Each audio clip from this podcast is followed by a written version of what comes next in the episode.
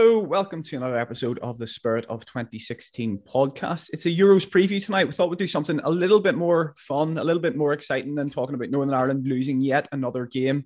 Uh, my name's Andy Bell, and joining me tonight, well, I've got three. I've, I've an esteemed panel of uh, of three. First of all, I've got Peter Baker uh, in Sheffield. Pete, how are we doing? And uh, I guess this has been an opening question. I'll ask to everyone.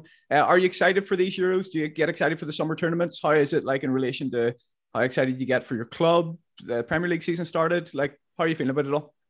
I'm really excited. Obviously, would love to see North Ireland there.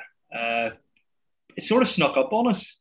Don't know if you felt the same. Seasons ended, and all of a sudden it's the Euros. So it was only the last few days I've sort of got excited by it. And also living in England, there is a bit of a buzz starting to gather here. Obviously, not Liverpool, mate. Not Liverpool, but Sheffield is a bit different. It's very, very supportive. But yeah, it's it's it's getting exciting. Yeah, yeah. good stuff. Yeah. I'm also joined by Dave Dunnan in Belfast. Dave, um, you were there in 2016, I believe. Um, how how was that? I think you were maybe the only one here, Ben. You weren't in. You weren't in. Oh, I was in New York. You're in New York, right? Okay. So yes, yeah, so Dave's the only one here in, in 2016. What was that?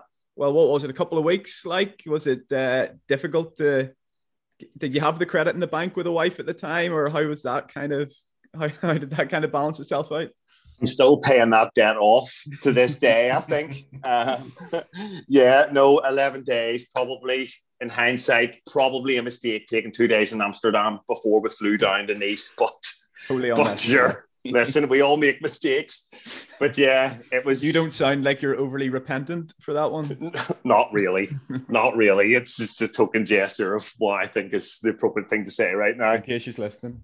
Uh, yeah, uh, she's not. Um, so yeah, it was it was great, and I kind of thought to myself, really sucks that we didn't qualify, obviously, but mm-hmm. like how frustrating would it be to know that this would have been one of the few tournaments that we ever got to, and you just was no way of being able to yeah, travel. It would have been so unbelievably frustrating. So I think, you know, I've been kind of consoling myself with the fact that I kind of think that if there was ever a tournament not to qualify for, and we'll have plenty of those, this is the one.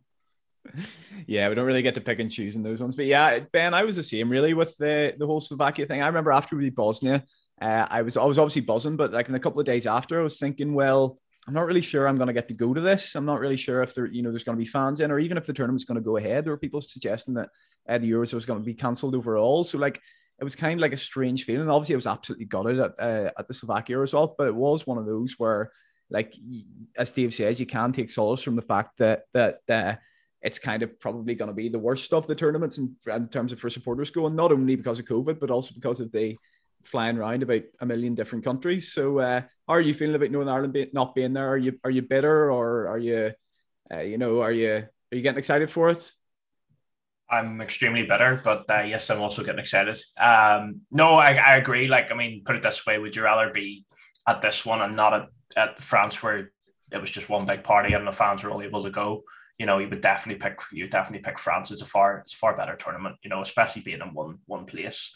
Um, so yeah, I mean, I'm I'm still still got it because it was such a missed opportunity, and as we all know, Northern Ireland don't get many opportunities like at the you know a home game. If you'd started the qualification campaign, if you'd had a home game to get there against Slovakia, you'd have been you know you'd bit bit someone's hand off for it, but wasn't to be.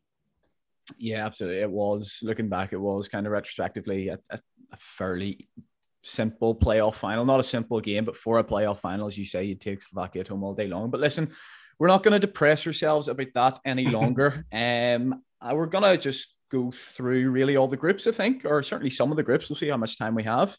Uh, I was going to start in Group A, uh, do a bit of a Turkey versus Italy preview, but I'm actually going to wait until the lineups come out and uh, Dave, with his Serie A connoisseur knowledge, can uh, can, uh, can take us through them uh, in in detail. But yeah, so we'll start with uh, with Group D, and I guess like a general question, Pete, is um, you know, there's England, Scotland in that group alongside Croatia and Czech Republic. Where are you kind of at with the home nations? Do you support the home nations? Do you, you know, support all of them, support none of them, a mixture in between? Pretty ambivalent, to be honest. Like teams like, if England played exciting football, I'd just view it quite neutrally. Like if they play decent football and not boring, it'd be good to see. And they smash some teams like the Czech Republic, who might just park the bus. But to be honest, I don't really care about them. Uh, Scotland, I wouldn't mind seeing them do well. Uh, quite like Andy Robertson. Mm-hmm. So uh, I wouldn't mind seeing them maybe upset a few teams. Certainly, upset England would be quite good. Uh, it would be funny. Uh, pardon? It would be funny if they beat England. It would. Wales, nah, not after the last Euros. I'm done with it. are you? Are you still bitter with it? I'm actually I'm most oh. okay with Wales of the three, to be honest. I, I, I I'm most okay with Scotland. Okay. Scotland, and then England, Wales. Right. Okay. Yeah. No, I, I can kind of see the logic behind that. I don't really know why I can't get behind Scotland, but I'm just like I'm, I think it's mainly bitterness because I think we are probably same level. Maybe we're a bit better than them over the last few years, and they've kind of wangled their way into this tournament from qualification from League C. Uh, and I'm kind of a bit like, yeah, I can't be bothered with the, the whole circus around them doing doing well, really. Um, and also the, the other thing is obviously England topping the group will actually give them a more difficult draw in the round of 16. So I'm yeah. fine with England just cleaning up and then getting like Portugal in Copenhagen or something and going out early as usual. Uh, ben, you're very anti-home nations. We had a chat yesterday on your podcast, and uh, yeah. you sort of said I was sort of chatting about who you're supporting. You said anyone but England, Wales, and Scotland. Uh, has that always been the case for you, or has it like been something that's kind of developed down the years? Like Pete mentions the the 2016 game against Wales, and you know we've also we obviously had the the games against England in recent history. For a lot of people, um, especially living over here in Liverpool, and there's a bit of like an anti-England sentiment. It's kind of developed over the last 20, 30 years. You know back in time, people would have got behind the England side. So, what has that journey been like for you? Have you always hated them, or is it something that's developed? Um, well, for Wales, the problem with Wales with me is that it's full of Welsh people. Um, and then with with Scotland, I wasn't a massive fan of them when we played them in friendlies and stuff, booing our anthem. Whether you agree with our anthem being our anthem or not, you know, that's a whole other debate. But I just find it very disrespectful. Um, and I sort of haven't forgiven them for that. Um, with England, I did actually have a stage uh, where I supported England, not support, I supported Northern Ireland, but in tournaments, I would like to see England do well on that. Um, but then they started to get a lot of sort of Spurs players and stuff, and that just did it for me. Like I can't stand Harry Kane, so um, from basically from then on, no, I don't. It's the media, it's the media too. It's the hype that they're always going to win it, and they're always the best, and they're always hard done by, and all that. There, I just I can't I can't attack it. You know what I mean? It's it's like even in Euro 2016 when we were going to be in it. No, you would listen to like of Five Live and things, and you'd get like an hour and a half on England, and then you get five minutes on the other three combined. You know, and, and that that really annoyed me. So yeah. Yeah, the English media, Dave, certainly do play into the whole thing and and and don't help things. What is it like for you, like especially as a Liverpool supporter? Like I remember, was it World Cup 2014? We had five or six players in that team uh, we were just off the back of uh, obviously nearly winning the league. So I can remember kind of getting behind them there just for the fact that yeah, I think Steven Gerrard was captain in the major tournament. You know, I didn't want him to kind of be getting the negative headlines or I didn't want it to affect his performances on the pitch. Um, I know you're you're obviously anti-England, and uh, so where do you stand on the other two home nations? I'm, I'm a better, better man. So, you know, if we can't go there and have a nice time, then I don't, I don't want anybody else to have a nice time either, to be honest. Exactly. That's kind of the way I feel about it. Um, I do you know what? I don't mind Scotland. I would like to see Scotland beat England. That would make me really happy. Mm-hmm. Um, I think you've maybe predicted them too. I might have. Yeah, I might have. I don't anyway. think England are very good. Like I, I, they've got mm. lots and lots of really good players but I don't think they're very good. Yeah, with a good, do you think with a good manager, they could tend, well, they should really be challenging for this year, shouldn't they? With the squad they have, their their squad's as good as any. Yeah, yeah. Well, certainly at the front end of the pitch, it mm. absolutely is. But I think teams that win tournaments are teams that can keep it tight at the back and are built on strong, strong foundations. Um, it's not teams that go and score, you know, 25 goals in six games. That mm doesn't happen. So it's basically down to the fact that I don't think they've got any good centre halves.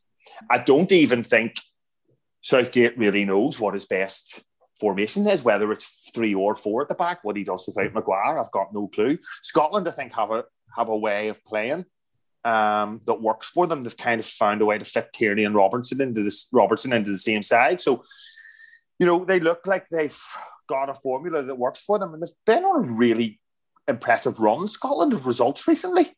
You know, is it hmm. one in twelve they've lost or something? Or Yeah, they did they did fairly well in the qualifiers there in March. I think they drew with Austria, beat Israel, a couple of decent games. Yeah. So, you know, they're on a good run. Wales, ugh, I don't care about Wales. Yeah. You know, I am. I see, to be honest, I don't really mind how the other two do. I just, I just can't be bothered with England and the media's patronising, condescending attitude towards the rest of the home nations when they themselves bask in the glory of a tournament in 1986 that they hosted and didn't win. so, you know, that's where I am on it. Yeah, I don't really get the whole football's coming home thing either. Like, remember they were singing that in, in, Russia 2018? Was that not a song that was like, no, no, not even like how ridiculous it is that because they're so bad, but like, remember for what I understood, um, football's coming home was a song based on them having a home, uh, home tournament yeah. You know what I mean? And they're going to Russia and singing you know, "Football's Coming Home." Football's Coming Home isn't an anthem just for them to win a tournament. You know what I mean? No, and I think their next like song was about an Indian cuisine, wasn't it? So you know, I don't, I don't really, I don't really know. That's right. Yeah. Don't really know where their logic is on most things, let alone no. how good they think their football team is. Probably not the best barometers of logic. England supporters, certainly not England supporters that follow them away anyway. Um, but Pete, talking a bit about Scotland, um, do you think that like I don't think they're a very good team, but I think the fact that they're playing at Hampden Park in a couple of games against the Czech Republic, who you know aren't a aren't a fantastic team either, and never really do anything at, at World Cups or European Championships, albeit always seem to be there. Um, I kind of feel like Scotland could get some results purely based on adrenaline and get through, even though they're probably by a distance the fourth best team in that group. Yeah, I, I think that they're pretty similar to where we were five years ago going into the group. You've got England, they were probably the Germany equivalent, Poland, Croatia equivalent, and then the Czech Republic, they're probably eyeing up as their, their victory. They're Ukraine, I suppose. Yeah. They could quite easy, if they're at home, they could quite easily get over the line there. They go for broke against Czech Republic, get three points, they're probably through, aren't they? And then yeah, yeah, and it's almost a free shot against England, which is really dangerous for England because because if they don't beat Croatia and Scotland have won their first game, that could be such an entertaining game. Yeah, I'd love to see that. That's my dream scenario. Scotland go for it, and England are terrified. Um, yeah, I mean their team's not brilliant on paper, but you know neither neither was ours really five years ago. If you looked at the levels, some of the players, and they you probably say on average their players play at a higher level. Oh, 100%. They do, yeah. yeah. Even though there are some, some players you haven't really heard of coming from the SPL, from like Aberdeen or whatever. But uh, yeah, quite no. conceivable where they beat the Czech Republic. yeah. Stick it out against England, hopefully. Yeah, no, it, it, it, certainly would be fun. I can actually see Croatia winning that first game against England. To be honest, I can I can see that just being the type of game that's hyped up yeah. to such an extent, and obviously, you know, like kind of going off the, the the the media, what Dave and what Ben said about the and what you were saying as well, Peter, about the home nations and like the media just not like paying any real attention to them outside of England. Like I don't know if you guys watched that Villarreal versus Manchester United uh, Europa League final, but there was like three ex United players on. They just talked the whole time about Man United. Their only analysis on Villarreal was the fact that they'd finished sixth and that they should walk this and it should be easy. And you know, football's coming home, all this. And you know, they got egg in the face in the end, but like all it uh, it's just it's not hard for BT or Sky or whoever it is to get kind of European expert on Sid Lowe, somebody who you know follows Spanish football and, and do a bit of analysis on that even for 10 minutes or whatever. It's just and that's you know that's obviously not relevant to the point, it's not relevant to the Euros, but I feel like it's kind of relevant to the general idea, the general um mentality that the English English media have, which is what kind of turns everyone off them.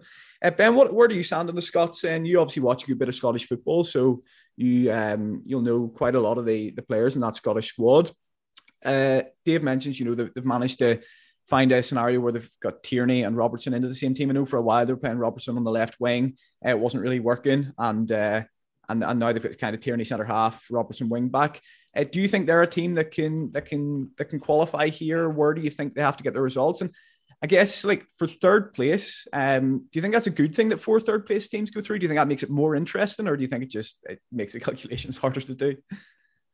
Well, I certainly thought it was a good thing in 2016, so yeah. I would be a total hypocrite if it didn't now. So, um, yeah, I mean, it's it's good to let to let likes of us when it was get get a chance. You know, we, we were if we were going in that group and there was only two going through with no chance, did we? So, You know, it's the same for Scotland.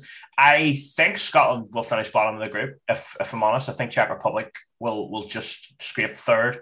Um, but I mean, it depends. Uh, Scotland are on a good run, as Dave was saying there, and it depends, though. I, I find Steve Clarke to be quite a stubborn manager where he'll play, which some people would say is good, where he'll play the players that got him there, as opposed to, you know, like they were playing a friendly the other night, and I noticed they were playing Stephen O'Donnell right back, who's from Motherwell.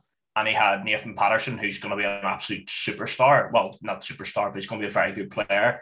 Um, hmm. At Rangers at right back, you know, and really, if you're thinking about it, you, you go you go with a young player that's coming through that's had experience in European level for Rangers, has won a league, things like that. But Steve Clarke, I think, is going to be sticking more. And I, you know, you've got to if me, if put it this way, if Northern Ireland has like Billy Gilmour, you'd find a way of getting him in the oh, team, no matter yeah. what. Wouldn't you? Like you know, and I don't I don't think he will. No, I don't. But you look at them. You look at their players. You know, you look at you know, we say like what, what Pete was saying, I think they have a better team than what we did. I mean, I don't think there's any question because I mean, you look at McTominay's not the best player in the world, but he's decent. He's playing Premier Effective, League. You yeah. know, he's playing European. Yeah, you've got McGinn's good player. Um, even even Adams up front's not bad. Um, you know, he, I think he'd uh, set foot in Scotland for the first time when he played for fr- friendly for them. Yeah, recently, that was the same as Conor Washington with us. So yeah, yeah, can't talk. Um, but yeah, no, they've, they've the makings of a decent enough team. So you know, it, will all depend really if they, if they don't beat Czech Republic in this first game, they're done. But you know, at home, you just never know. Yeah, absolutely. All right, let's have a look at our predictions for Group D then. Uh, so if you're watching on the Facebook or if you're on YouTube, you should see this pop up on your screen now. Uh, there we go. Now, if that just moves up, that's perfect. Excellent. There's a nice graphic. Um, that's going to get about three seconds of airtime. So here we go. Group D predictions. Uh, so yeah, a bit of a mix here. Me, uh, Pete, and Ben have all go, gone for England first. Dave's gone for Croatia first. Um, well, me, Pete, and Ben have actually all gone for more or less the same group. Uh, Pete and Ben are myself and Pete have gone for England, Croatia, Scotland, Czech Republic. Ben's just changed around the Czech Republic and Scotland for them to finish bottom. And Dave, you've gone for Croatia first, Scotland second, England third, and Czech Republic fourth. That's that's an interesting one. Do, do you do you rate the Croats? Do you think, uh, or is that based on anything you've seen, or do you just is it just? I think it's more what you want to see, isn't it? A wee bit, I. Look, I, I I don't think that I don't think it's that far fetched that scenario taking place. I think Croatia have a lot of really good players um, especially in the midfield. Like technically, Croatia have always had outstanding footballers, and I don't think it's really any different. And like I say, I, just don't really think. I don't think Southgate knows what his best team is. Like realistically, if you're going into a tournament as one of the favourites, you should have probably what at least seven, eight names nailed, positions nailed down. Mm-hmm. Good luck predicting that first England lineup because, you know, Sancho, Sterling, Rashford, Grealish, Mount, they can't all play. Mm-hmm. So I, I don't know. I think there's a scenario where that could happen. I think Croatia could certainly cause an upset in the first game. Um, and that puts all the pressure on them then. And listen, if the media and the fans turn against England early, and I don't want to go down the the taking the knee rabbit hole, but if things continue at football games that England are playing in yeah. from the stands, I don't think that's going to help the team's performance on the pitch either. Granted, they have got home advantage, but this could be one of those weird scenarios where home advantage is actually a disadvantage yeah. based on what the social climate looks like at football games in the minute, which is just the most mental thing, even just having to say that. But that's where we are, you know. So yeah, I, I, uh, all that considered, I think there's a shout there. Yeah. No, I, I, I don't disagree with you. I could potentially see, definitely see Croatia winning that first game. I think I just think England might might kind of scrape through with six or seven points somehow, but they're certainly not convincingly. Um, Dave, I'm going to stick with you because the Turkey versus Italy lineups are out. And of bad news that you might have to change your uh, fantasy football oh, captain. Um, so sad. Let's go with uh, with Turkey first. I think Ben, you might have to change one or two as well. Uh, Turkey, so Çakır in goal, Çelik, Soyuncu, Demiral, Meras, uh, Yokuslu in midfield, then Karaman, uh, Tufan, Yazici, Çalhanoğlu, and Burak Yilmaz up top. Pete's asset, as we'll come on to talk about. And then Italy are Donnarumma, uh, Florenzi, Chiellini, Bonucci, Spinazzola, uh, Locatelli, Jorginho, Barella, Berardi, Immobile, and Insigne. So, Dave, what's your kind of reaction to that? I know you'd, you'd uh, you captain Federico Chiesa on your fantasy team, but you said to me before the podcast that you uh, and yeah, so did you, Ben. Um, and you, I think you've Belotti as well, Ben. So you need to. Aye, I've uh, going well. You need to hope I go to Pete next, so you can make a few changes. Um, I'm doing but, it now. but Dave, um, you, you, kind of said to me there, like before the podcast, you actually didn't think Chiesa would start. Uh, it was kind of a, a romantic pick. People, long time listeners to the podcast, will know your your love for his dad. Um, what's your kind of reaction to that team news? I mean, it's, it's crazy when you've got a player who's literally been pretty much carrying Cristiano Ronaldo at Juve all season. They can't even get in the national team. It just shows how how much uh, strength and depth they have, really, doesn't it? Yeah, they're they're. I think at Italy are going to be pretty good crack in this tournament. I really do think they're going to be a good watch. Um, mm. They've loads and loads of attacking players, but yeah, Berardi's Berardi's super too. Yeah, do you know that team is probably yeah, totally. Um, I think it's it's 27 goals and assists, goal contributions, yeah. or whatever they're calling it these these days this year.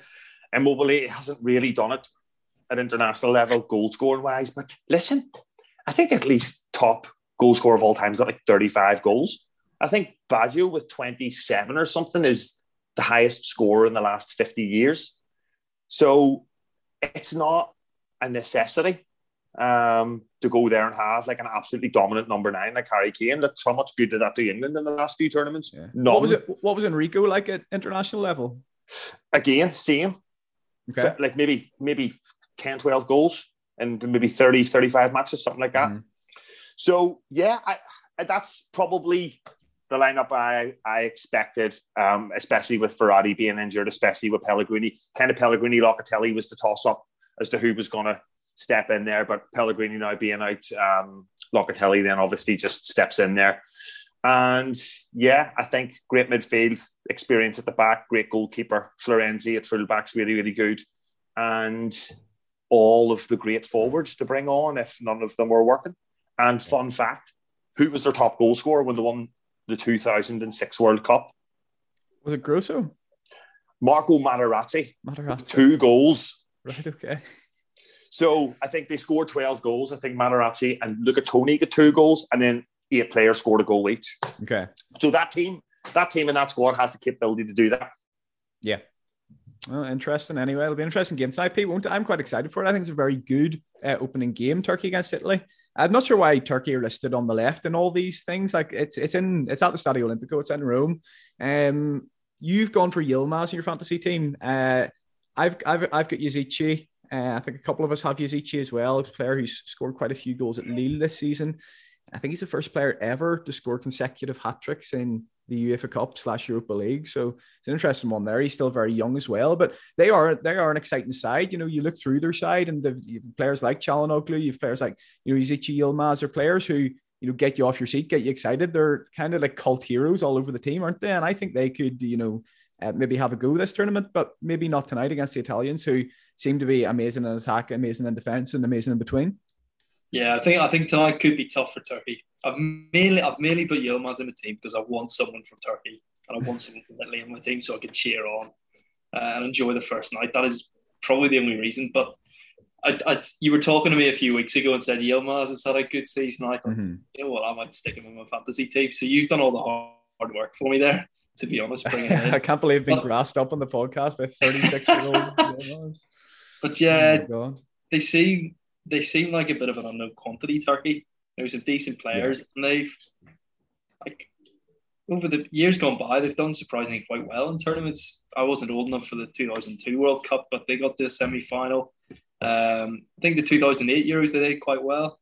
Got to the latter stages again. So yeah, they're a team who, who can surprise well in recent years. And you know, if they've got a goal scorer in Yilmaz, why not?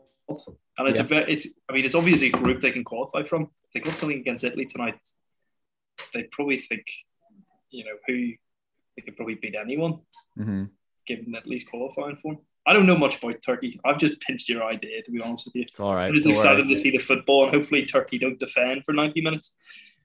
Yeah, you're, you're lucky I'm hosting and you haven't stolen all my opinions there. But yeah, no, nice one. Um, Ben, uh, who have you brought in? Who have you brought in? You've two last just, transfers to make. Was it Belotti? I just made them. Mark. I Belotti and Chiesa, uh, mm-hmm. both gone out. I brought Berardi in, um, and I put in Thomas Muller um, up front. Uh, only because I know he hadn't been playing for Germany, but he played there in a friendly and he scored a couple, I think. That's right, yeah. So just thought, why not? Well, they absolutely hammered. Um, they absolutely hammered Latvia the other night there. So uh, I'm going to bring up our predictions for Group A now. Has Muller scored in the Euros? In the Euros? Loads. No idea. I'm not. I would assume he has, but I don't know.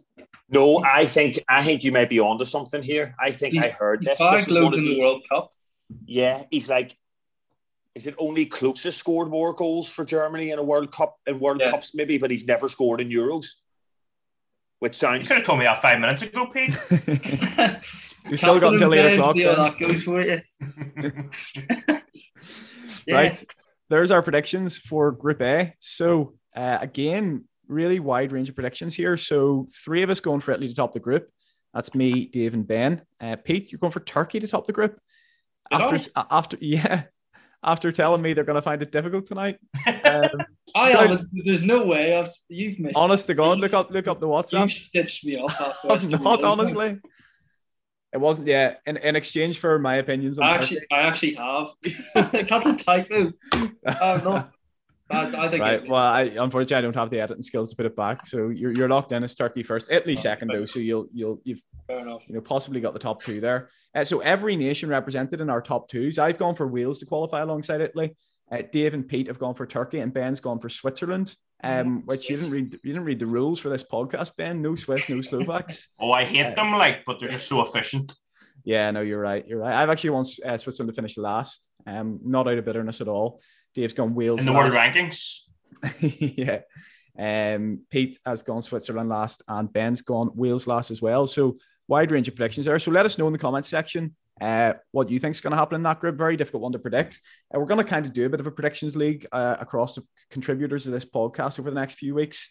Um, I'll explain that a little bit later on. Um, so you guys can uh, can drop your predictions into the comments, and uh, I mean you can calculate them yourself because I can't be bothered going through everybody's. But let's go on to talk about Group F, which is a group of death. Uh, ben, I'll start with you because um, I didn't really give you a chance to talk about the last one. Uh, France, I know they're your uh, favorites for the tournament. I think there's uh, there quite a few people's favorites for the Everyone's. tournament. yeah, they've had Deschamps there for a long time. Uh, they've obviously won the last tournament. They've got quality all over the park, and they've only gone and added Karim Benzema to it. So uh, how can you see how can you see them faring in that group? I think we'll, I think we'll win it if I'm if I'm correct in my prediction. So it's certainly what I think, whether I said that or not. Um, yeah, I, I do. I, I think they'll win the whole thing. Um, it would it's hard to look past them when you look at uh, Kante. I think Kante's phenomenal. I don't like saying that about a Chelsea player, but you know he's he's brilliant. Um, you know, they've got Mbappe who really, really does look the real deal. You know, I know these young players get overhyped, but anytime I've seen him, he's been he's been superb. Like um, Griezmann hasn't had a good season for Barcelona, but he seems to score every time he puts a France shirt on. Um, you know, it's hard to find a weakness really when you look at it. Mm-hmm. Yeah, absolutely. You know, they're, they're looking very strong. And and Dave, uh, do, for you, is it like between Portugal and France to top this group? A lot of people are expecting Germany to flop. And kind of when you look yeah. at when, when you look at Portugal over like the well, ever since I've been really watching international football, you've always kind of viewed it as Ronaldo and 10 wasters, whereas it's now Ronaldo and 10 really good players. And I think they could be a, in with a shout to win this tournament as well. I think it'll be between Portugal, Italy, and France who wins it. Um, yeah, I, I think I actually took Portugal to top this group. Um, you did. I suppose, yeah, I suppose. I suppose the Ronaldo issue is an issue for them, isn't it? Because you're right, there's a whole pile of good players there, and you know, maybe you just don't want him on the pitch. I know it's Ronaldo, but maybe you just don't want him on the pitch. I'm not sure. Um, you know the team has to be designed around him. You know he's not going to give you a lot off the ball anymore.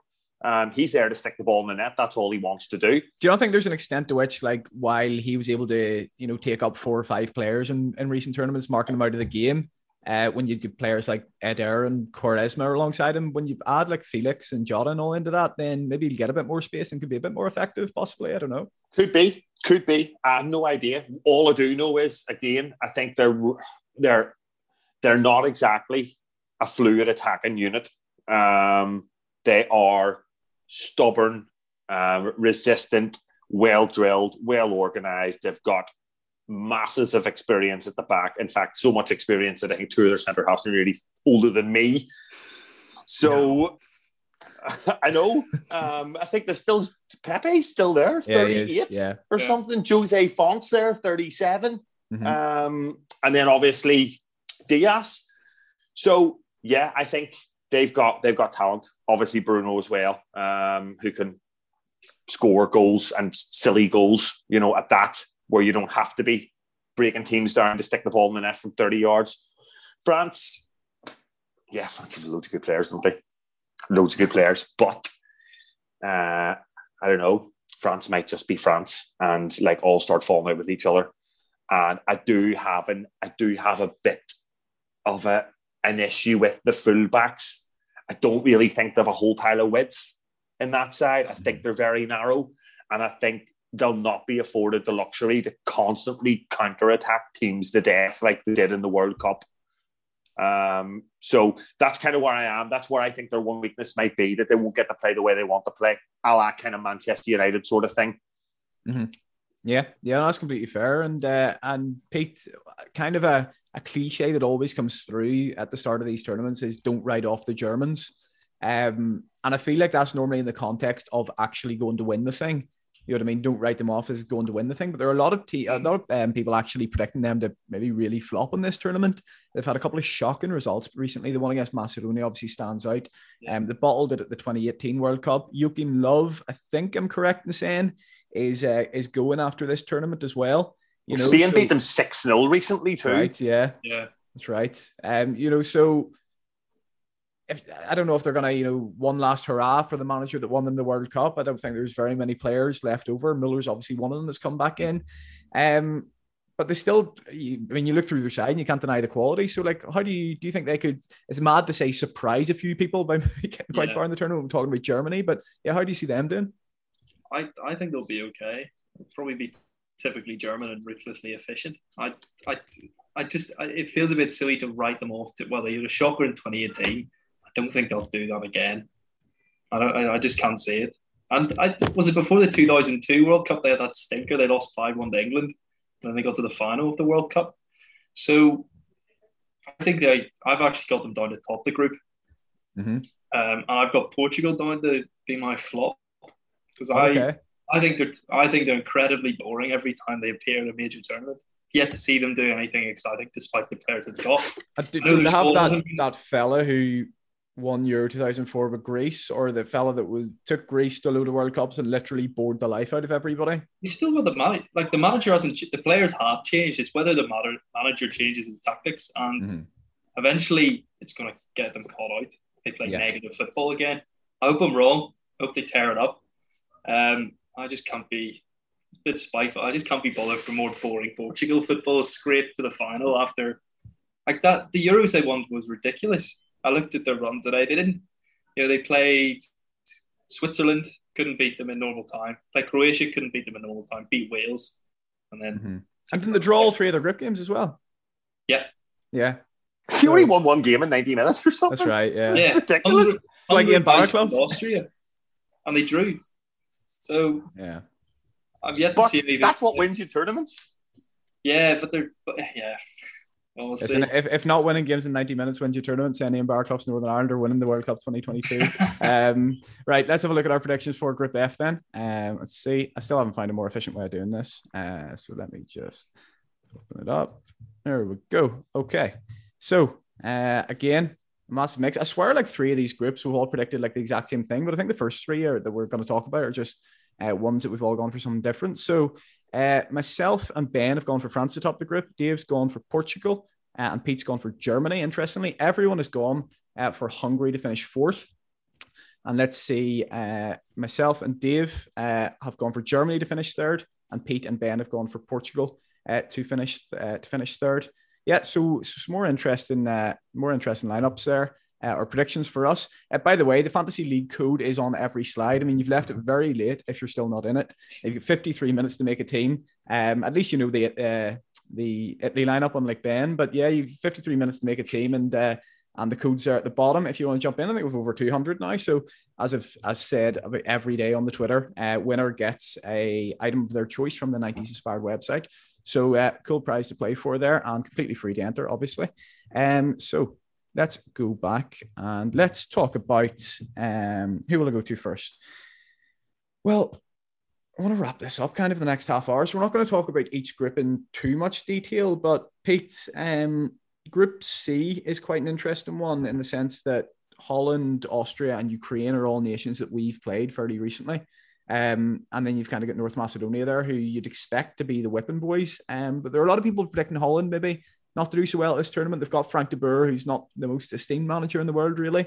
Um, so how, how do you see that group going? Do you see there being like a uh, any other uh, a winner other than the Netherlands?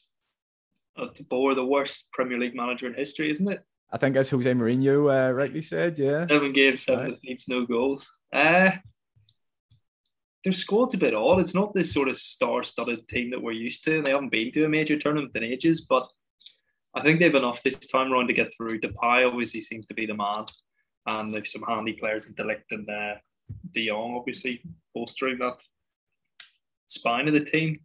I don't know a huge amount about the rest of them. Uh, Austria did look good against us, but I think in years gone by they flattered to deceive. They haven't been great at major tournaments. Mate, I'm pretty sure I said on the post Austria podcast they'll be like the dark horses of the tournament um, because I thought they looked really good against us, and then Didn't they've been absolutely stunk the place out in every game since. I'm starting yeah. to think maybe it's also aren't very good. Someone hammered them in the warm ups. Denmark or someone. Yeah, Denmark. Denmark but, hammered them in the qualifiers. Denmark looked decent. Yeah. Yeah. But then again, I've I've just looked at my prediction. I've put Austria to top the group, which I don't know what I was thinking at the time. No, I think that's. Uh, I think I think that could be a plausible prediction. To be honest. To be to be honest, I didn't know how that game, that group would really shape up. I thought Austria, Netherlands, and Ukraine would have enough to get through, all beating Macedonia.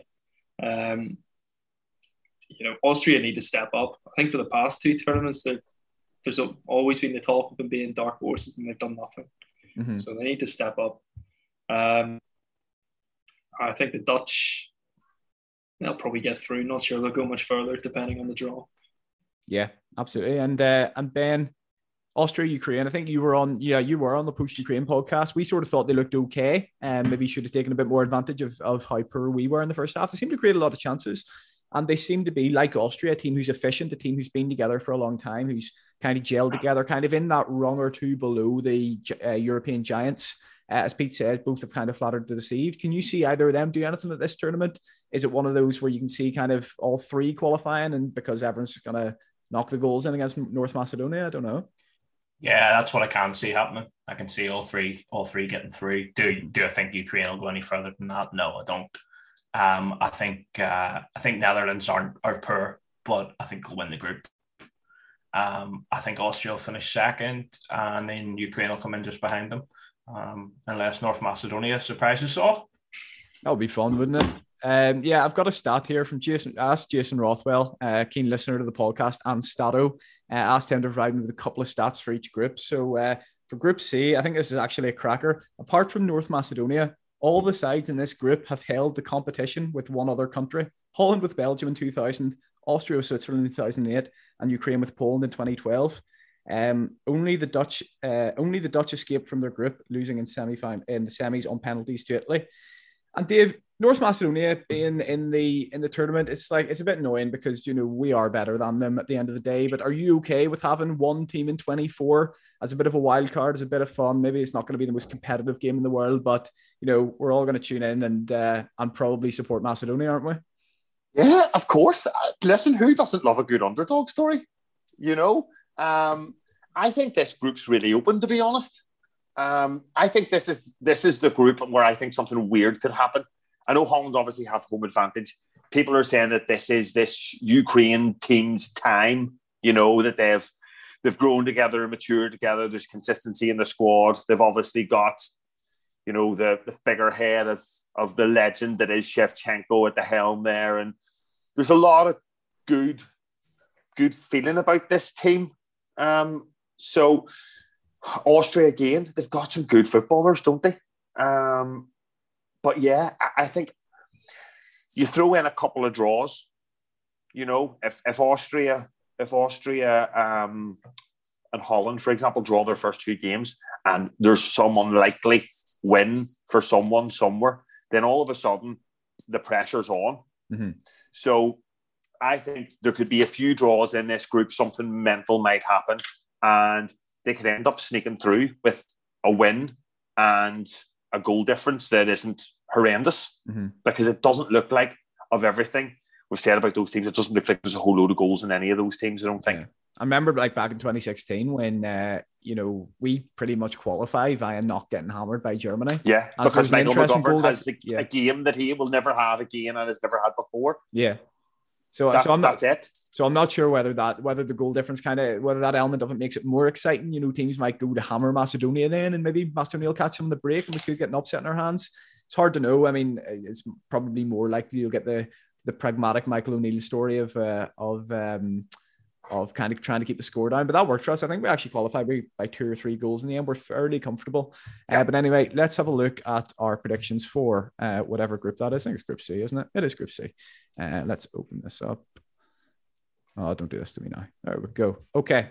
So a little bit more similar in this. Everyone's gone for North Macedonia fourth. In fact, no, not at all. Um, myself and Ben have gone for Netherlands to top the group. Dave's gone for Ukraine, and Pete's gone for Austria.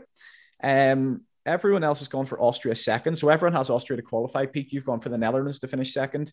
Um, Dave, you've also, I believe, gone for the Netherlands to qualify. I have your third place team as well. So you have them to finish third. Everyone else has Ukraine to finish third. So a little bit more similar in that one. So uh, I'm doing this an awful lot with mad shouts. I think I had in my head there's always something mad happens in at least one of the groups, and I seem to have applied that logic to all of the groups. yeah, I mean, yeah, there, that's kind of what, when I was looking through Pete's predictions as well. I thought, you know, Pete's always one for a bit of a maverick shout in every walk of life, really. But um, yeah, he's he's gone for a few mad ones here, and so have you, Dave. So yeah, I'm interested. We're, I mean, we're we're doing this on uh, on the basis of you know um, in terms of our prediction league we're going to do it like on just the 16 of the 24 to qualify you'll get two points each for each team you pick to qualify so the order of the groups isn't necessarily that important, but uh, although you will get an extra three points if you predicted any group uh, spot on. But yeah, some interesting shouts there. Um, let's see. I have two more groups to talk about, and we're not really going to talk about them in too much detail.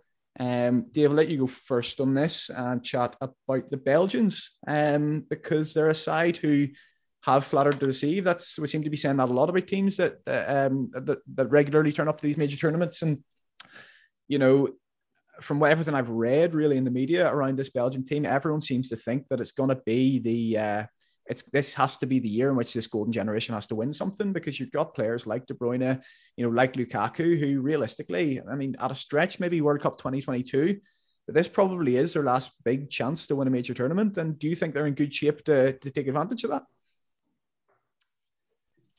I think they're soft. Uh, I, you know, I think they're aging. I think, yes, it is their last chance. And we've seen this before with England's golden generation. It was their last chance. And the Portuguese golden generation, it was last chance. And none of them did anything. Um, I think De Bruyne is, is going there with that facial injury. I think as the tournament progresses, my opinion of Kevin De Bruyne is he doesn't do it on the he doesn't do it in the big games. I think he's soft in the big games. What I think they do have is an absolute belter of a number nine who will score yeah. goals. Um, so yeah, I think there's also a problem with Axel Witsel in the midfield. I think he's still touch and go whether he's going to be fit or not, if I'm right. So yeah, it, I just don't know about them. I just don't think. I don't think they're as good. I put it this way: they're not as they're not as good a side as they were Alderweireld, Vertonghen, they're all a few years older. Axel Witsel is the same. Um, yes, they've got De Bruyne. Yes, they've got Lukaku. Nacer Chadli still in their squad. You know, he's actually playing as well on, on occasion. Do you know what I mean? So this is this is where we're going to. And if I'm looking across the squads, if I'm looking at if I'm looking at France, if I'm looking at Portugal, if I'm looking at Italy, they don't have players like Nacer Chadli at the front end of the pitch. So yeah, I, I don't think they will do a lot of damage. Semis at best, but probably quarters. Mm-hmm. And you mentioned about the about Denmark as well. You, you, seem to rate them. I mean, I saw a stat the other day. It's, it's actually a crazy stat. Since October 2016, uh, 45 games they've only lost to Belgium in five years. You know, in a time where they've been in Liga in the Nations League, they've you know they've played home and away to England. I think they beat England at Wembley back in September. I mean, they're not the most exciting team in the world. Nobody's exactly you know buying shirts with Danish players on the back, but they are bloody effective, aren't they? Yeah, they know how to play. Um, now don't get me wrong, and they don't know an awful lot about them. Slightly less than nothing, I would say, is what I know about them. Um, but they've got a few good centre halves. They seem to be a solid side. They seem to be able to do teams that you would assume are better than them considerable amounts of damage, and they're going to take some some beating. And well, there's there's that stat there. It's Belgium are the only team to beat. so so we'll see. And we we'll see. Three games at home as well. I think for for Denmark, I think there's three of those games are in Copenhagen. Uh, ben, how do you kind of view the Belgians? I think I mean me and Dave were having a conversation uh, uh, a while ago on WhatsApp. I think Dave described them as a wet fart of a team, which is I think is quite a good way of describing them. And Bobby Martinez is kind of the biggest wet fart of a manager. Everyone kind of remembers him from his time in the Premier League, where he was, where he was quite fun. You know, he was good going forward. They're always good to watch. His Wigan teams and his Everton teams, but ultimately they were pretty much the most naive team I've ever seen. Um, I mean that that's fun for a major tournament. I guess you could say they're a cup team, which which has them in with a chance. Do you think they have a chance? No, I don't think they have a chance to win it. Um, I mean, if they do, it'll it'll depend on their, their they'll really, really, really rely on their big players. So if Lukaku really fires them in, you know, then yes, absolutely. If you've a number nine that's going to score goal after goal, you will have a chance. Um, and it'll depend on De Bruyne's fitness. And you know, I I think he's fantastic. Like uh, when he's on his game. But uh, it's a lot easier to play in that Man City team and, and look wonderful than it is with with Chadli, you know, things like that. Um, and then one thing that I did not and I do not understand how on earth is Benteke in their squad? Like, how bad is the football in? Yeah, Divock Origi was in their squad for about five years. He's better than Benteke, though. Batshuayi was there. Is Batshuayi there? Did yeah, Batshuayi's yeah. always there. Yeah. Uh, yeah. They've Why? actually got a really, really good winger called Jeremy Doku. He's been absolutely tearing it up in France for Rennes this season. Um, I, every time I watch him, he looks really exciting. He's kind of in the Adama Traore, Saint-Maximin kind of mold but he's you know he's uh he's he's probably actually got a little bit more about him. So I think you know I don't know if he's going to get games, but um, Pete, we'll, we'll kind of speed this up because we're getting close to. Uh, 40 minutes until kickoff. We want to get this done by the, the very latest quarter two. So I'm just going to go to you on the on the other group and let you talk a little bit about Spain because there's a bit of a mad story coming out that um you know I think their under 21s played the uh, the friendly against Lithuania last week um because their whole squad's isolating because of a COVID test. There's rumors that um their squad uh, they're going to have to play basically the under 21s for the for the first game which is against sweden if memory serves me correct yeah me. so do you think that gives the likes of the likes of sweden a bit more of a chance and i mean spain I don't know. I feel like they can pass teams to death. I feel like they could pass pass mm. their way to a nil nil against anybody, but there's nobody that necessarily, certainly none of the bigger nations that hang my hat on them beaten. Um, would you be confident enough in in Spain this tournament? I mean, their under 21 still hammered Lithuania, didn't they? Yeah, they did, yeah. so that shows you. And that'll be really then, embarrassing when the one all drawn in Vilnius for Northern Ireland in September. Won't. Yeah. I, I think their group's pretty favourable. Like Sweden, another team who sort of are at major tournaments, don't really do anything and just bore you off the park. There are a few four, of those, aren't It's going to be 4 4 2, no attacks, just hump, lump it up to a big six foot four striker. Granqvist taking pens. Yeah, exactly that sort of thing. So I think Spain will be fine. I, I sort of quite fancy them. Uh, Luis Enrique is a decent manager. He won the treble with Barca, didn't he? So he, he knows what he's doing. I suppose it, it, all depends if their first team is fit. But yeah. the group the group doesn't scare you, apart from Lewandowski and Poland. But like their under 21s could probably hammer Slovakia. Yeah. If we're being honest. heard the other day Lewandowski's only scored two goals at major tournaments. Right. Okay. That's interesting because he's played at a fair few, hasn't he?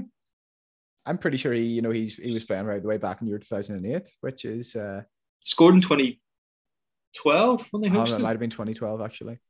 Yeah, it would have been 2012. scored in the I'd say it would have been 2008. Probably it was up. Anyway, he's been, loads, he's been in loads yeah. of major tournaments and he hasn't really done anything, has he? Um. So uh, anyway, let's quickly rattle through our um our predictions for those two groups we've just talked about. Uh, for you guys, uh, you might want to get yourselves a pen and paper because what we're going to do is we're going to do a little bit of a quiz after this. Um, so let's see, and I'm going to give you a little bit of time to think because Dave completely turned the tables on me in his podcast last week, and um, and I was out in the first round with one of the quizzes he did. So I'm going to give you a bit That's, of time to think. it's not a wild lot of fun, is it? No, it's not. I, it's more crack when you're hosting, Dave. Put it that way. Um, here's your predictions for Group B. So uh, everyone's got Belgium to top the group. Everyone's got Denmark to finish second. Um, everyone apart from me has got Finland to finish third and Russia to finish fourth. Uh, I've gone Russia third and Finland fourth. I actually think Russia are fairly effective. Uh, the likes of Dzyuba up front, I think, is a little bit underrated. Always does quite well at those tournaments, and uh, he's just a big lad. He's very difficult. You know, if we we always say as Northern Ireland fans, players don't come up against Josh Magennis very often. Well, they do, and they're able to deal with them fairly well. Players don't come up against Artem Dzyuba very often, and I think he could. Uh, he's actually somebody I considered for my fantasy team. Um, just a, just an absolute grok of a centre forward. I love watching him. Yeah, he's got a physique like Tyson Fury, doesn't he? Yeah, yeah, but he can move as well. Yeah, I know. We shouldn't be able to play football. His, his goal scoring record this season for Zenit's really good. I think he's well in the twenties, and, and albeit not the strongest league, but um, yeah, so keep an eye on Russia. They're kind of always quite effective. Always, they always seem to have an age inside, which I don't get. You always look at them and they've always got like 35 year olds playing center half. So, like, when are these guys coming through? Uh, anyway, Group E, uh, again, fairly similar. This is why I thought that uh, that our, our predictions were were more similar than the first few, few groups made out. So, everyone's gone uh, Spain to finish first. Everyone's gone Slovakia to finish last. And uh, myself and Dave have gone for Sweden second, Poland third. Uh, Pete and Ben have gone for Poland second, Sweden third. Uh, so that could be kind of affected by the Spain possibly playing their under 21s in that first game. Okay. So it's time for a quiz. Okay.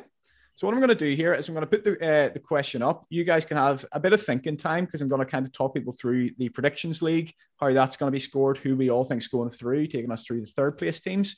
So uh, it is a Northern Ireland football podcast, even though Northern Ireland aren't at the Euros. So your question today is to name as many Northern Ireland players to have featured in any game of Euro 2016 qualifying. Okay, so any game of Euro 2016 qualifying that Northern Ireland play, players featured in. Uh, Pete's already got the, uh, the the face in the palms there down in our bottom left hand corner. Um, so this should be an interesting one. So yeah, just as a, a little bit of a caveat, unused substitutes don't count. Okay, so um, unused, no unused subs. They can have come off the bench. The only criteria is in those 10 qualification games between 2014, I think it started with Hungary away, and 20, uh, whatever, November 2015, I think it was, with Finland uh, away as the last game. Any player who played any part uh, in any of those games. Okay. So, uh, also, you can have a go in the comments. I know that you guys can't see the comments on Facebook, can you? No. So, um, no. So that's all right. So, yeah, if you want to play along at home, have a go at that. So uh, the predictions competition. So this is what we're doing. Uh, we're going to predict, give two points for every team correctly predicted to go through, and three bonus points for any groups predicted exactly right. So we've seven or eight people contributing to this podcast over the next few weeks. Um, so everyone's got their predictions in. You'll not see some of them up until after the first match day or after the second match day. Um, so Yep, just have to wait and see in this one. But these are what we've gone for, and you guys can play along at home. So put them in the YouTube comments, put them in the Facebook comments, put them, uh, tweet them to us. Your uh, all your predictions for each group. So as I say, two points for every team correctly predicted to go through, and three bonus points for every group correctly predicted. And remember, you'll have to pick three, or so you have to pick four third place teams to go through, as well as your twelve teams you finish in the top two in the groups. So we've all agreed on 12 of the 16 teams. Interestingly, we all think that France, Portugal, Germany, Spain, Poland, England, Croatia, Holland, Austria, Belgium, Denmark, and Italy will go through. And here's the ones we've differed on. So me, Dave, and Pete think Ukraine will go through. Ben doesn't. Um, Dave, Pete, and Ben think Turkey will go through. Uh, I don't. Uh, my other three are Russia, Sweden, Wales. Dave's other three, uh, Dave's other two are Scotland and Sweden. Uh, Pete's other two are Scotland and Wales. and Ben's other two are Switzerland and the Czech Republic. so, some interesting predictions there. Let's wait and see. Um, but lads, I've given you about a minute to have a think about that. So, just going to get us back on the screen. And let's see. So, uh, I've got the answers here in front of me. Um, let's see. How can we do this? Uh, we'll just go in order of youngest first. So, uh, so Pete, give me uh, a player that you think played, featured in Euro 2016 qualifying. There are some mad answers here, by the way. There's 26 in total. Gareth McAuley. Gareth McAuley's correct. Starts every game and scores three. Legend. Uh, ben. Uh, Jonny Evans. Jonny Evans is correct. He actually only plays the first four games, which is interesting. Oh, really? Um, yeah, he only plays four of the ten. He's injured the rest of the time. Um, okay, Dave. Junior Evans, Messrs. Corry. Corry Evans, yep, starts five, subbed on twice, plays his part. Okay, so you've got three. Back to you, Pete. Uh, Niall McGinn.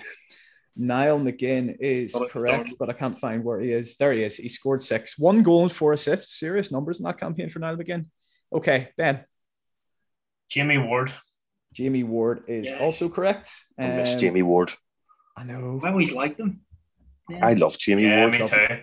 Lovely little tenacious player, wasn't he? Just disappeared. Do you remember? Just fell down a hole somewhere. He's Never still played playing. for us again.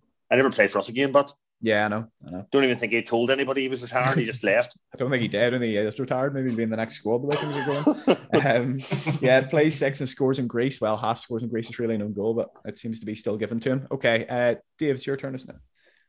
Uh, yes. Uh, uh, Lafferty. Yeah, Kyle Lafferty's correct. Starts nine, is suspended for Greece, scores seven. Uh, back to you, Pete. So we should be able to go on for like a, a decent bit here. Yeah, You'd be you'd surprised. You'd say that. Uh, Josh Magennis. Josh Magennis, yeah, uh, he's yeah he starts only only starts the Greece game actually where he scores. At the other nine games he's used off the bench. So Josh Magennis is correct. Okay, Ben. Roy Carroll. Roy Oh. Carroll's correct. Yeah, plays the first five games. You're going very niche early doors, Ben. I know that I was what I I was turned trying to hold that. Was trying to hold that one back. That was that's all I've got. All right, Oh. Dave, who are you having? Uh, your your mate, Craig. Cathcart. Yep. Yeah, um, starts the last two. Definitely didn't score in Finland in the last day. Yeah, Craig Cathcart is correct. Um, okay, so you've got three each. There's 26 in total. Is Um, that all? yeah, three each. Uh, Pete. Uh, Chris Baird. Chris Baird is a good shout. Plays every minute, bar the Hungary red card and the Greece Wow. suspension. Actually, Ridiculous red card as well. I know Two yellows and one incident. it probably was two yellows though. Yeah, it was. It moved seats. We were right. Just never seen it before, have we? Chris Yeah. Brunt.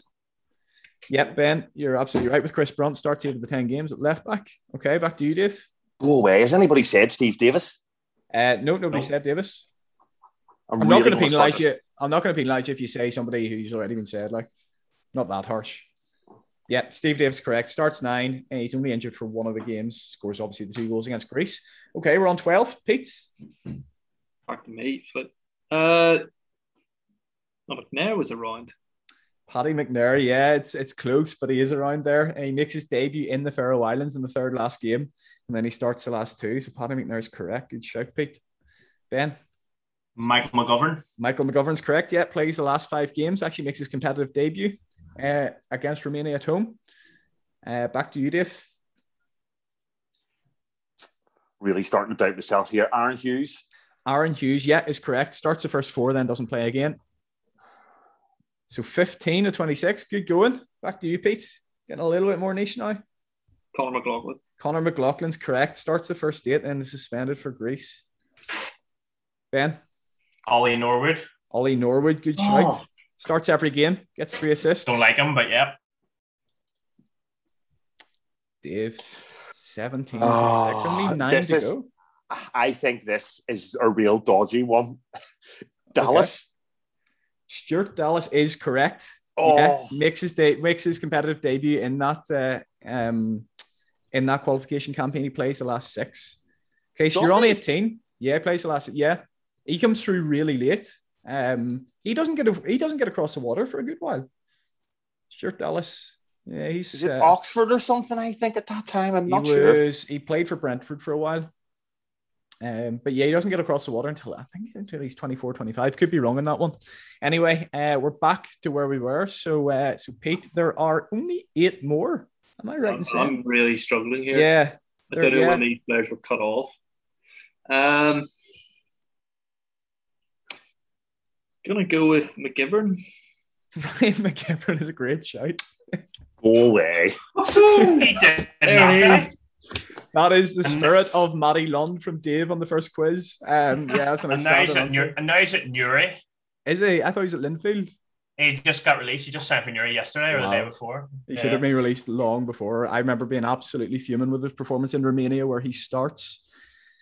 So, Pete, Oh, your wow. two I wrong would not answers. have got that. Your two wrong answers from these two away from uh, from winning it. So, yeah, there's some uh, only seven left. So, I mean, super performance all around here. Ben, who are you going for? Shane Ferguson. Oh, come on. Oh, Ian Ferguson is correct. Starts the first two games, uh, gets an assist against the Faroe Islands. So, Dave, you will be out if you get this one wrong. Who are you going for?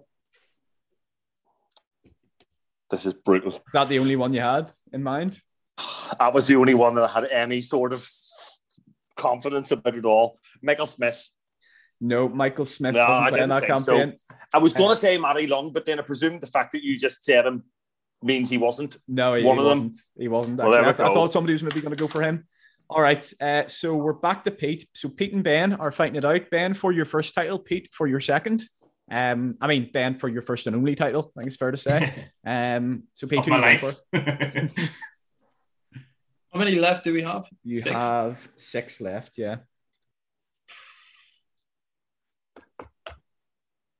Got- I'm way. Uh,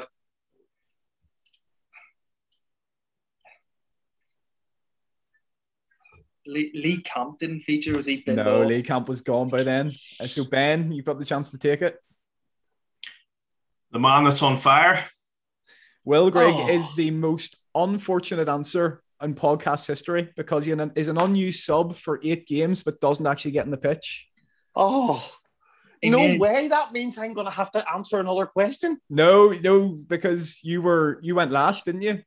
So you're Yeah. Oh, I went last. I was already right, That's so it's fine. between Tear these two. away, lads. So we just have to keep going. yeah. Right. I'm seriously struggling. Um, no, he wasn't around then. Dean Shiels wasn't playing. No, Dean Shiels is wrong. So Oh. Ben, you have another chance to take it. Liam Boyce. Liam Boyce is correct. Ben is the champion. Oh. Um, it's a very niche answer, but he plays 12 minutes against Greece. That's the only minutes he gets in that campaign.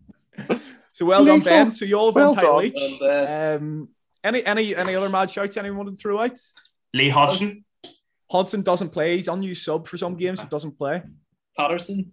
Martin Patterson, I think, is gone the campaign before. Yeah. Any others? Is there Dave? another Manus?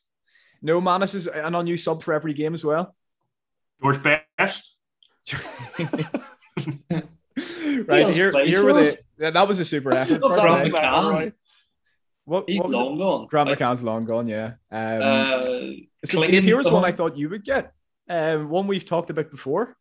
Not Luke McCullough. Yeah, Luke McCullough. Get away. Luke McCullough subbed Oh, on wow. twice. How many minutes? I knew he he was play? in like six or something. Subbed on Yeah. twice. Yeah, something like that. Um, I knew he was in the Euro squad, but I didn't know he, we wouldn't have thought he'd played. yeah, Michael. I thought he was a while. mad. I thought he was a mad shout for the Euro squad. Just Mhm. and I didn't. And anyway, there you are. Uh, so the last three are fairly mental. Billy McKay um, comes on. My Do goodness. you remember him? Yeah, uh, plays comes on as a sub twice. Eleven minutes in Hungary, twelve minutes against Romania. Um, I think I've thought of somebody. Is there some boy Vassell? Did he play? no, Vassell was No, he came in. uh, A Was that before a that? while after? And you might be thinking about somebody. it was else. after that. Yeah, it was after that. Was it? Yeah, yeah. Vassell's like 2018. Was it? Um, He wasn't other- around long enough for me to remember. Yeah, the other three. Um, Paddy McCourt plays 23 minutes against the Faroe Islands. at Paddy. McCourt. Paddy McCourt was a lovely footballer to watch. Yeah, he was. I, I thought he was long gone, so that answer surprised me. Um, Ben Reeves, anyone? I know who he is, but then wouldn't have got it. No. Yeah, comes on for 12 minutes against Greece, then doesn't play another minute of his international career. So uh, and here's here's probably the maddest one of the lot. Sammy Clingan. Clingan was still playing. Sammy Clingan. No I way. thought he was. Sammy Clingan's last game for Northern Ireland is the 27 minutes he comes on against Romania in the third game. Well, that's a nice last game for him. I know. yeah, we lost that one 2 0, didn't we? So I don't feel um, too bad now. All right. Uh, so we're running out of time here. So I'm going to rattle through everyone's fantasy teams dead quick. So we're going to get them up on the screen here. Uh, I just want you to Mine's talk about your team. Yours, yours has changed. Yeah, that's fine. Don't worry. Um, talk about that. Just want everyone to, kind of talk about their team for a minute or so. Then we'll do our final predictions, gold, golden boot, all that. Uh, we've got ready. So here's my team. Anyone but Slovakia. Um, so let me have a look. Yeah, so Hradecky and Nets. I think everyone kind of has him. Four million uh, Finnish keeper. Uh, and then, yeah, I've backed the Italians quite heavily. Well, I've got Bonucci and Berardi captain for tonight. So remember, there's a bit of a niche with this fantasy in the sense that you can change your captain at the end of each day to somebody who hasn't played. So that's why, for example, Diego Jota's on my bench. And that's for another look. So yeah, Ricardo Rodriguez just in there for the idea that they might get a penalty at some point, and defenders scoring goals gets you a lot of points. Uh, John Stones, I think, will do well. Yazici's a player I talked about earlier in the podcast. I think Ivan Perisic could be a good shout. I think he's a type of player you could see scoring a couple of goals uh, against England and then going very top heavy with the front three. So we've got Harry Kane, who I think on home soil after the season he's had just could bag a load of goals. Lukaku, I think we've all talked about him. And Memphis Depay is a bit of an interesting one uh, at 10 million. I don't think Holland are very good, but I think he might carry them a fair bit in the group stages and score some goals. Uh, so I've put him in. Uh, next up, we have got Pete's team, which is named C. Yeah, just Ronaldo's. Yeah, who you haven't got in your team. So talk me through it. Oh, you do? Sorry, you've got on the Oh, bench. yeah, he's, he's there on the bench. Right, my team. I've actually made a change. Okay. So I've started the top. So I've switched out Lewandowski for Lukaku. Okay. Who, Uh, whose comments change your mind on that? Was that about 10 minutes ago, wasn't it, Pete? you have Philly inside. You could have made that up, Dave. You're the man that's, you're the man that said Lev- Lewandowski had never scored at the Euros. He's actually the So- top scorer of all time. so he's gone. No, so Szczesny and Ned quite cheap. I think Poland have an easy fixture against Slovakia. Mhm. Uh, Hinteregger is hundred percent going to score against. Macedonia. Um, back post one 0 Austria. The rest of the defense is just quite solid. It was quite cheap. Um, midfield, some rogue calls in there. With Wijnaldum likes to score goals for Holland, so I just put him in. Berardi looked decent against us, and uh, I looked at Spain's team. They're going to score, but I'm not pinning my hopes on Morata. Yeah, they've, they've weird front three, don't they? And then I think England will score goals and Mount is at a decent end of the season. Uh, and then your shot up top, Yilmaz. hmm Yeah, So I think be, that's a really it. that's a really fun shout, isn't it, for fantasy? It's one of those Yeah, really well, fun it fantasy. gives interest for the Friday night. That's what Yeah. I don't want to be sitting watching a dead game. Not short sighted at all. But And then Ronaldo and Cancelo to come off the bench. okay, good stuff. And N'Golo Kante on there and Hradecky to come on if you need him.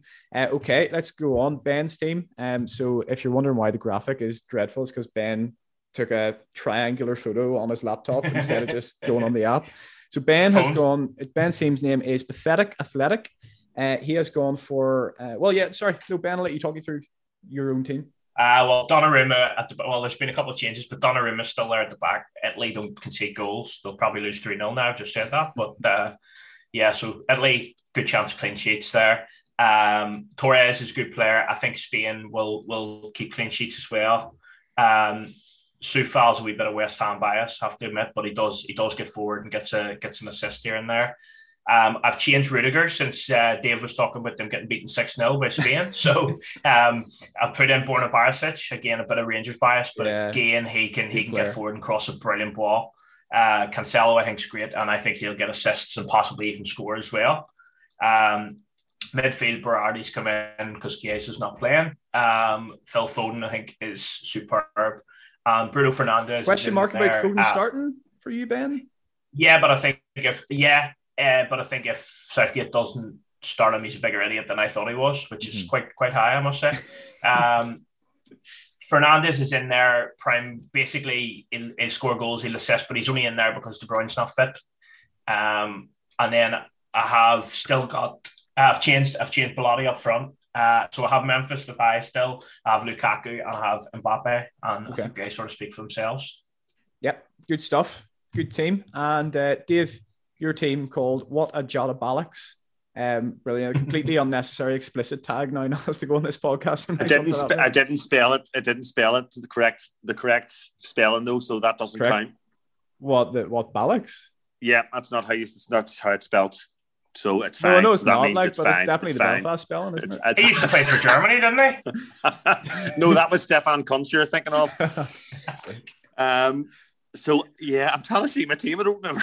uh, so you've got uh, Donnarumma, Ake, Vestergaard, Meunier, Jota, Barella, Shaqiri, Chiesa. I don't know if you've taken them out. Rebic, Lukaku, no. Mbappe, and you've got Shahir, uh, Hinteregger, Kjaer, and Yazici on the bench. Yeah, I think I've fiddled it about for the start a wee bit. I think I've taken Ake out and put Kjaer to start.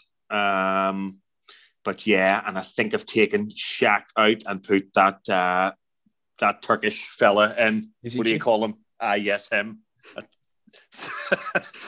so yeah, no, I've, I've, I've, I've, kind of went top heavy as well. Um, I wanted Enrico's wee lad in there because I just think he's class. Uh, Barella, I think Barella could be the boy that Barella could be the boy that everybody wants to spend 70 million on after this tournament. I think he really could be the up and down engine room that just dominates a game of football. So we'll wait and see. And then you've got a couple of mad shouts as well. Shaqiri always does something mental, like overhead kicks or running from the halfway line and scoring, which is always a load of fun. Um, and then, yeah, so what I've really done there is try to get like five, six forwards on the pitch by picking forwards that are actually down for midfielders. And then you have Mbappe and Lukaku, who will probably be up there for top goal score. So yeah, good stuff. Backing yourself. You're not you're not a big fantasy player, but maybe this will keep you honest. Yeah, I don't have the patience for it. Mm-hmm. It was good back in the day when you used to like cut out the bit of the newspaper and pick your eleven players, and then that was all you had to do. Wow! All right, good stuff. I remember um, those days. I know. All right, so some final predictions. So I uh, we're going to wrap this up now. I'm just going to rattle through this dead quickly. Player of the tournament, I've gone for Modric. Dave and Ben have both gone for Kante, and Pete's gone for Kylian Mbappe. Uh, for Golden Boot, I've gone Harry Kane. Dave and Pete have both gone for Lukaku, and Ben's gone for Ronaldo. Uh, surprise package in terms of the team. I've gone for Ukraine. Dave and Pete have Dave and Pete are agreeing on a lot here, aren't they? They've both gone for Turkey, and Ben has hedged his bets. Pete knows his stuff, I think. uh, ben has hedged his bets with Croatia and the Czech Republic. Um, two, you absolute gangster. and fairness, they're in the same group, so whoever qualifies, I'll give him it. Um, and flop of the tournament, we've all gone for somebody different here and all gone for a big nation as well, which you kind of have to do for the flop of the tournament. Uh, I've gone for the Netherlands, Dave's gone for England, uh, Pete has gone for Portugal, and Ben has gone for Spain. Uh, so, lads, nice one for coming on. Before I let you go, I'm going to get you all to pick me a winner. Uh, so, I mean, at some point, probably in the podcast, you've probably said who you think's going to win, but let's just do it, get it out in the open before we uh, before we leave and go and actually watch the game. Pete, sorry, I thought I was going to you. if uh, I thought if uh, De Bruyne was fit, I was thinking Belgium, but he's might miss the first few games, uh, so I'm going to go with Italy. Okay, Italy to win. Uh, Dave, I assume you're going to agree Of course. Yep, the motherland kicking the tournament off. So uh, yeah, I think they're I think they're strong. I think it's interesting. Loads and loads of teams have good attacking players and ancient centre backs. Yeah, it seems to be quite a theme across the big nations. So yeah, we'll see who centre backs hold up the best. I guess. Yeah, fair enough. And Ben, uh, finish the podcast off. Who do you think is going to win? Les Bleu. Les Bleu. World champions. Yeah. Okay. That's France to retain it. Yeah, I'm actually I'm also going to go for France there, my team as well. So we've got two Italy, two France on here. So uh, let's see how the predictions go. Uh, let's see how many of the 16 that we the 16 teams that we've predicted to go through actually do go through. Let's see how many uh, groups we predict exactly. So yeah, I hope everyone enjoyed that bit of a preview to the Euros. A bit of a rattle through, albeit a brief rattle through our fantasy teams as well. Uh, so nice one to everyone for coming on. Uh, we're going to do these kind of after every match day. Um, there'll be different people on, of course. We're going to do these after every match day of the tournament update you on our fantasy teams, update you on how our predictions are going, and just have a general bit of a chat about the games because the summer tournaments are just fun, aren't they? Uh, yeah, so nice one to everyone for uh, nice one to everyone for coming on, uh, and we'll see you again. I think on Tuesday night after France versus Germany uh, rounds up the first round of fixtures. So yeah, nice one to everyone, and see you next time. Bye bye.